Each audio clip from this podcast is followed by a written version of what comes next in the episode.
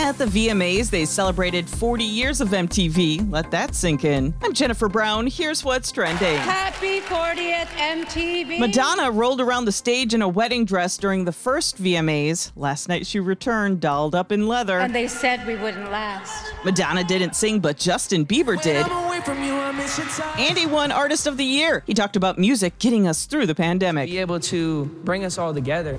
Experts say the coronavirus vaccine for 5 to 11 year olds could be ready just in time for Halloween. The former head of the FDA says if you're not sure about giving your child a shot, talk to their doctor. Pediatricians are very good at counseling through these decisions, and I think that they could provide good objective advice to parents.